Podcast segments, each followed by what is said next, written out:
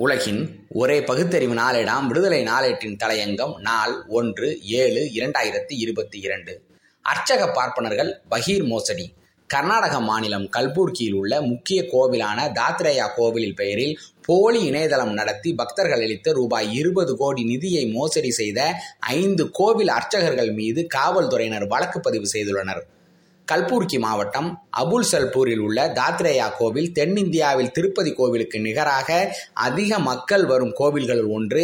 இங்கு ஆயிரக்கணக்கானவர்கள் தினசரி வருகை தந்து வழிபட்டு செல்வது வழக்கமாம். இந்த நிலையில் இந்த கோவிலில் பணிபுரிந்த ஐந்து அர்ச்சகர்கள் பக்தர்களிடம் கோவிலுக்காக இணையம் மூலம் நிதி வசூல் செய்திருக்கின்றனர். அதேபோல் சிறப்பு பூஜைக்கெனவும் தனியாக ரூபாய் பத்தாயிரம் முதல் ரூபாய் ஐம்பதாயிரம் வரை கட்டணம் நிர்ணயித்து வசூலித்துள்ளனர். இவ்வாறு நிதியுதவி மற்றும் மற்றும் சிறப்பு பூஜை கட்டணம் வழங்கும் பக்தர்களிடம் இணையம் மூலம் பணம் செலுத்த பூசாரிகள் அறிவுறுத்தி இருக்கின்றனர். ஆனால் கோவிலுக்கு என்று இருக்கும் அதிகாரப்பூர்வ இணையதளத்தின் இணைப்பை பகிராமல் அதேபோல் இவர்கள் தனியாக உருவாக்கிய இணையதளத்தின் இணைப்பை பகிர்ந்திருக்கின்றனர். மூட பக்தர்களும் அதை உண்மை என்று நம்பி பல கோடிக்கணக்கான ரூபாய் நிதியை அதில் செலுத்தி இருக்கின்றனர் கர்நாடக அரசின் கட்டுப்பாட்டில் இயங்கும் இந்த கோவிலுக்கு வழங்கப்படும் நிதி நியாயமாக அரசுக்கு செல்ல வேண்டிய ஒன்று. ஆனால் அது இந்த ஐந்து பேரின் வங்கி கணக்குகளுக்கு சென்றிருக்கிறது.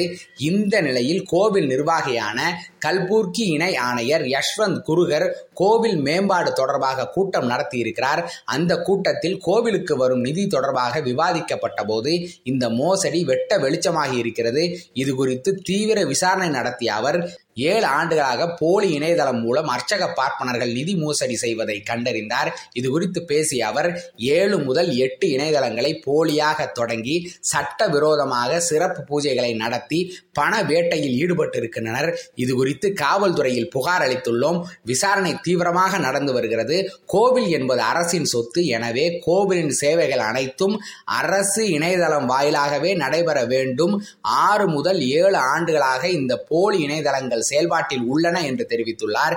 இது தொடர்பாக கோவில் அர்ச்சகர்களான வல்ல பூசாரி அன்குர் பூசாரி பிரதீக் பூசாரி கங்காதர் பூசாரி மற்றும் சரத் பட் ஆகியோர் மீது காவல்துறை மூன்று பிரிவுகளின் கீழ் வழக்கு பதிவு செய்திருக்கிறது. இந்த நிலையில் மோசடி அம்பலமானவுடன் ஐந்து அர்ச்சகர்களும் தப்பி சென்றுள்ளனர். அவர்களை தேடும் பணி துரிதப்படுத்தப்பட்டிருக்கிறது. போலி இணையதளம் மூலமாக மட்டும் சுமார் இருபது கோடி மோசடி நடைபெற்றிருக்கலாம் என காவல்துறை தெரிவிக்கின்றது. கடவுள் பக்தியின் யோகிதைக்கு வேறு என்ன சான்று வேண்டும்? அந்த கோவிலுக்குள் அடித்து வைக்கப்பட்டிருக்கும் இடித்த புலி மாதிரி உட்கார்ந்திருக்கும் அந்த கடவுள் சக்தியின் யோகிதை எத்தகையது என்பதற்குத்தான் என்ன சாட்சியம் தேவைப்படும்? கோவில் ஒரு சுரண்டல் கருவி என்பதற்குத்தான் வேறு என்ன ஆதாரம் வேண்டும்? வேறு சாட்சியம் ஆதாரம் தேவையில்லை. கொலை வழக்கில் சிக்கி சிறை கம்பிகளை எண்ணிய காஞ்சி சங்கராச்சாரியார் ஜெயேந்திர சரஸ்வதி ஆயிரத்தி தொள்ளாயிரத்தி எழுபத்தி ஆறு மே மாதம் காஞ்சிபுரத்தில் நடந்த அகில இந்து மாநாட்டில் என்ன பேசினார்? மக்களிடையே கஷ்டங்கள் அதிகரித்து வருவதால் கடவுள் மீது அதிக பக்தி கொண்டு வருவதற்கான அறிகுறிகள் காணப்படுகின்றன. கோவிலுக்கு போவதையும் மத சடங்குகளில் கலந்து கொள்வதையும் ஒரு ஃபேஷனாக கருதுகின்றனர். பக்தர்கள் பெரும்பாலோரிடம் வர்த்தக மனப்பான்மை காணப்படுகிறது என்று சொல்லவில்லையா? கடவுள் ஒன்று இல்லை என்பது சங்கராச்சாரியாருக்கும் தெரியும் அர்ச்சக பார்ப்பனர்களுக்கும் தெரியும் என்பது இப்பொழுதாவது புரிகிறதா? நன்றி வணக்கம்.